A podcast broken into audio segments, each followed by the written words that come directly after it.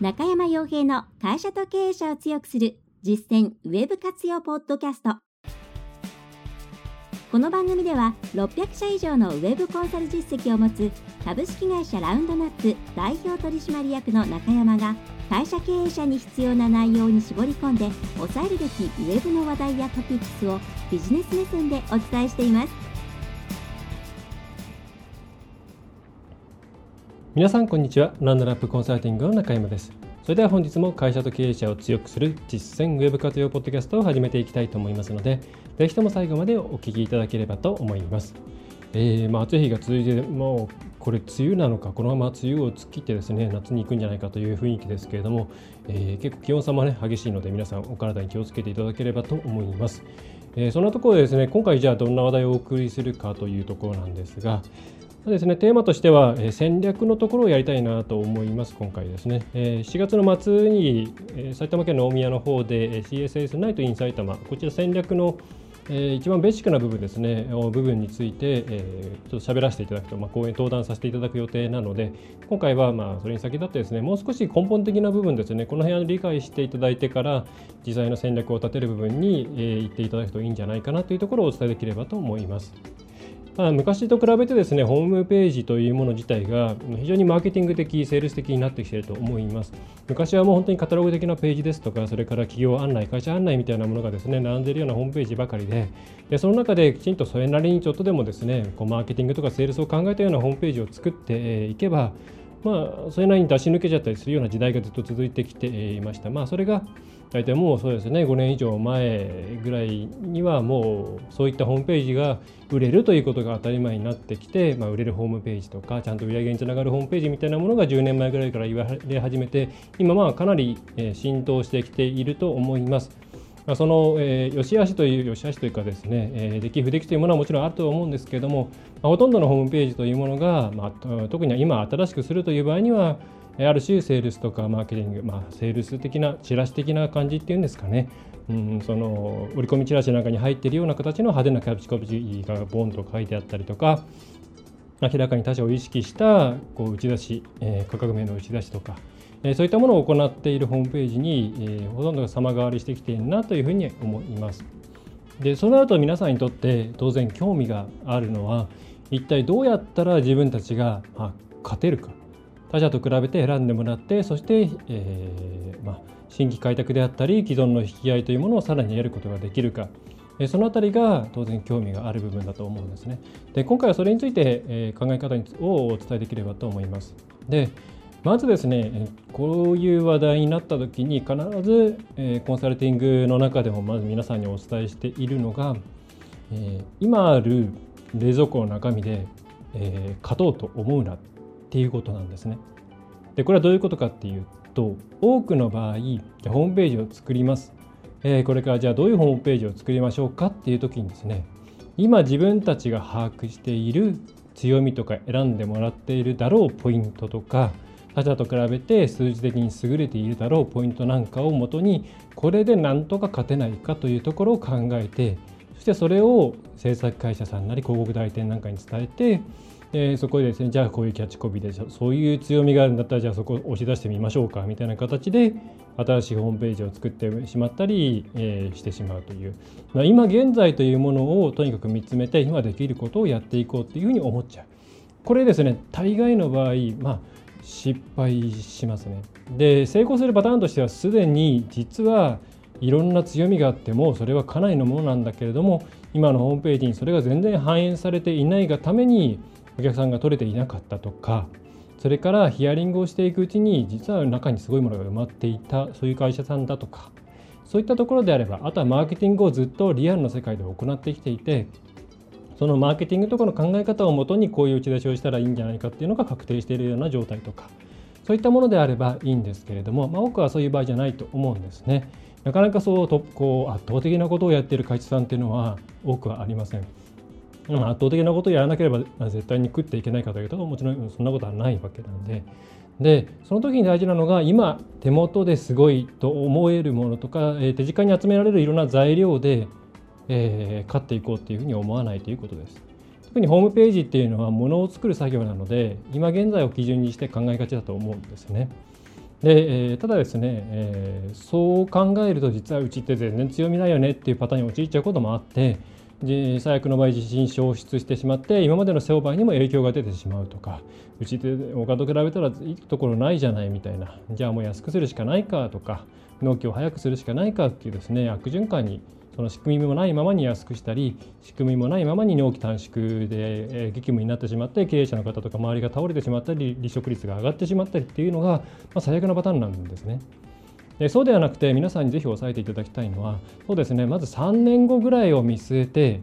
自分たちはどうなっていたらこの今のマーケット、えー、市場環境の中で選ばれる会社になっているのかっていうのを考えてそこから逆算していった方がいいっていうことです。これ結構ホームページを作るっていうよりもその経営計画のですねミニマム版みたいなものにもなるんですけどそれぐらいの気持ちで取り組んだ方がいいと思います。ホームページっていうのは棚卸しですから皆さんが今やってる商売とかお客さんのことをですね把握し直すのに非常にちょうどいいタイミングですので、えいいと思うんですね。で例えば、えー、まずじゃあ3年後にこうなっていれば、えー、自分たちは勝てるだろうこれを考える時に必ず考えなくてはならない2つのポイントっていうのが出てきます。それは今の、えー、自分たちがターゲットとしようとしているお客さんが一体何を考えているのかっていう 3C 分析でいうカスタマーの部分それからじゃあ今そのマーケットの中で競合っていうのは何を打ち出してどういうところでお客さんを引っ張ってきているのかなっていう、えー、コンペティターの部分ですねこの2つをどうしても考えなくてはなりません。3BC 分析においてはもう一つカンパニー自社というものがありますが、まあ、これをですね、えー、ここを出発点にしてしまうとつまり自分たちが何できるのっていうところを出発点にしてしまうと今さっきお伝えしたような、まあ、今あるおかずで何ができるかっていう話になっちゃうわけなんですね。それは、まあ、なかなかなかなかそれでですねポンとうまくいくことは多くありません。というわけなんでまず情報収集をとにかく行って一体今お客さんは自分たちの例えばそうですねなんか、えー、生態院やっていますという時じゃあ自分たちが証券としているエリアの中では皆さんどういう基準でお店同士を選んでいるんだろう。どういうところには行きたいと思っているんだろう。どういうところには行きたくないと思っているんだろうとかそういうお客さんが考えている判断基準とか価値基準というものをまずきちんと想像ではなくて生々しい情報を手に入れた方がいいです。情報収集がものすごく大事で、今いるお客さんからヒアリングできればそれがもちろんいいですし、何か他のところでこう例えば集まりの中でいろんな情報を得たりとか、あるいはこう中小え、実際にですね、えー、商工会なんか行ってみるといろんな意見もらえたりするとか、いろんなことがありますので、お客さんが今一体どういう判断基準で物事を選んでいるのか、そのマーケットの中でっていうものをきちんとまず把握するということが一番非常に大事になってきます。でそしてじゃあそういう基準で考えてるんだなっていう時に今競合他社多分皆さん競合他社いくつか思い浮かぶと思うんですね。ネット上ではこれとこれだなと。であとはチラシ巻いてる中ではこことよく当たるよなとかお客さんとはお客さんにはここの会社にお客さんが奪われちゃってるなとか逆にここから取ってるなとかあると思うんですけどもそういう会社さんが一体じゃあそういう人たちに対してどれくらいちゃんとそれを把握した上でマーケティングを行っているか。ホームページもそれに対して行っているのか。全く的外れの売り方をしているのかそれともそれを抑えた上でちゃんといろんなところをこうアピールしているのかそういうですね競合が一体それにお客さんに対してどれぐらい、えー、攻め込めているのかっていうところも合わせて把握してみてください。それによってかなり変わってきます。はい、でその時にですねじゃあ、えー、例えばじゃあ結構もう競合はお客さんのことを把握してこういうのを出してんだななるほどなとかあここれってなんでこういう打ち出ししてるんだろうと思ったんだけども裏にはお客さんのこういうニーズがあるんだとかああうまくやってるなっていうような企業さんがいっぱいあった場合はもうそこをさらに同じようにかぶせていってもなかなかですね取れないですね。それにその状態でお客さん向こうは取り続けてきているっていうことなんで当然紹介とかも多いでしょうし地元でのブランドもあるでしょうしまた売り上げが上がっていれば内部留保も、まあ、中のストックも増えてできますから新しい会社さんが入った時にそこに対してもう潰しにかかるような、えー、キャンペーンを打ち続けるとかそういうことも可能になってきますから今もううまくやれてるところによほどの自信がない限りかぶせていくっていうのは少なくとも初期の段階ではやめた方がいいです。で、えー、そしたらですねじゃあ次どうするかっていうと他のところが、えー、うまくまだ攻めてないけれどもあれこういうところにニーズあるんじゃないのっていうところをうまく探していく。でそれか向こうはそんなにここに力入れる余裕がなさそうだなとか企業的にここは出さ出せなさそうだな。例えば向こうは規模が大きいから、えー、こういう細かい対応とかコストのかかることはできないだろうと。でもうちは小さい企業だからこういうところもできるしこういう柔軟性のある対応もできるよねとかそういうところを思いっきり出していってでお客さんに対して、えー、皆さんこういうふうに考えてるかもしれないですけどもこういうところが実はすごい大事なんですよっていうような売り方をしていくとかこういうふうにお客さんのことをちゃんと把握した上でそれに対して自分たちは競合が今どんぐらいしめいろんなことをこうやり込んでいるか。それを前提としてじゃあこうしていこう。で3年後にこんな感じでお客さんを取れるようになっていけばいいなとか、まあ、3年でも5年でもいいですけれども、まあ、1年2年だとなかなかってとこあるんで、まあ、しかもよく半年とかで成果出るかというとなかなか出ないんですけど、まあ、少なくともじゃあ1年後ぐらいにこういう考え方があの地域に広まってある程度広まっていてそういうことを言ってくれるお客さんがいて選んでうちに来てくれるお客さんがいてそういう世界になったら今こんなに強い競合がいてもある程度うちとしては十分なお客さんが取れるよねっていうような姿をまず作ってあげてください。それが戦略の、まあ、コアの部分ですね。こういう姿になりたい。こういう姿になっていて、こういうふうになっていて、こういうふうになっていれば、あじゃあうちは自分たちが欲しいようなお客さんの、うん、が取れるよねっていうところですよね。これを作ってみてください。そのためにはとにかく情報収集です。競合何してんだろう。お客さん何考えてんだろう。それをひたすらいろんなとこから情報収集してじゃあ今はできないけれどもこんな風になっていればきっと売れるよね。でそれが決まったら、えー、それをゴールとして何をしなきゃいけないかを考えてみてください。でその時にホームページ作成ホームページ作成以外の以外にやらなきゃいけないこともたくさんたくさんあると思います。むしろそっちの方が大きいかもしれないんでうちなんか相談を受けた時に、えー、こういうことをやってから1年後に作りましょうというパターンもあります、はい、そうしないとお金の無駄になっちゃうんでそれまでは今の状態でとりあえず収支としてはあの、まあ、赤字ではないから、えー、この状態続けていってでいろんな条件が整った時にじゃあ1年後にこんな感じで作っていきましょうということを提案したりもします。そういう形にしていかないとなかなか今難しいので、ぜひですね、えー、これからホームページを作ろうというふうに思っている方は、えー、今目の前のことを考えるんじゃなくて、えー、今目の前のことを考えて勝てないとしたら1年後3年後ぐらいでこうなっていれば勝てるだろうということを考えてそのために何をすべきかということを、えー、考えてみてください、はい、ホームページありきで考えても成功しないパターンが多いです。でもちろんホームページっていうのはたくさんの人たちに情報を発信し続けることができる非常に効率のいい媒体ですので活用するところはたくさんあるので自然とホームページ活用っていうのはつながってくるんですけども間違ってもですね今あるものをとりあえずホームページで出しておけばある程度来るだろうみたいなですね川山用でやるのはやめた方がいいですまずはそういうところをちゃんとですね専門家に相談して一緒になって考えていくか会社の中で OJT も兼ねていろんなですねことを考えるっていうのを1年ぐらいのプロジェクトでやっていくとかそういうことをしていくといいと思います。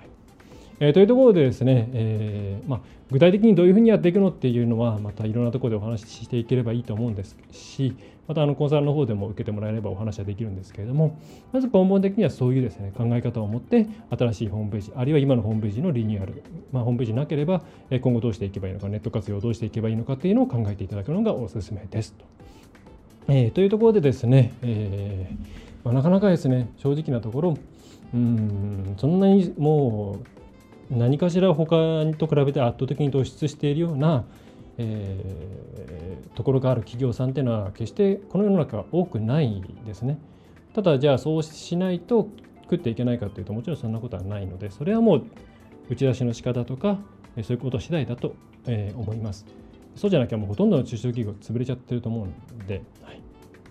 えー、いろんなことありますけれども、えー、ぜひともですね一つでも多くの中小企業の方があ自分たちはこういう価値を作っていけばお客さんに役立てるんだなっていうようなふうに考えていろんな活動を行っていく。そして結果として、えー、会社としても大きくなっていくとか売り上げが上がっていくような形になっていくのが、えー、まあインチはいいんじゃないかなというふうに思います、まあ、そんな世界をそんな世界をですね、えー、作っていくお手伝いができればいいなというふうに日々活動しております、はい。えそれではですね、え今回のポッドキャストは以上です。まあ、重ねて、まあ、特にこっちのお知らせというものはまだ言えるものは、えー、講演ぐらいしかないんですけれども、えー、いろんなことを草の根でやっていますので、えー、何か、お困りのことがあれば、ラウンドラップコンサルティングの方からお手合わせをいただければと思います。また書籍ですね、技術評論者さんから昨年の末に出しました、えー、勘違いをなくせばあなたのホームページはうまくいくも、えー、Amazon をはじめさまざまな、まあ、大手大きな書店では普通に置いてあるということなんで、えー、ぜひ読んでいただければと思います。それでは最後までお聞きいただきましてありがとうございました。ラウンドナップコンサルティングの中山がお送りいたしました。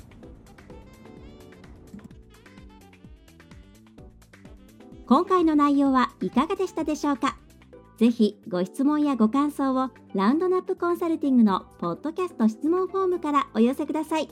お待ちしております。また、ホームページにてたくさんの情報を配信していますので、ぜひブログ、メールマガジン、郵送ニュースレターや各種資料 PDF もご覧ください。この世からウェブを活用できない会社をゼロにするを理念とする株式会社ラウンドナップがお送りいたしました。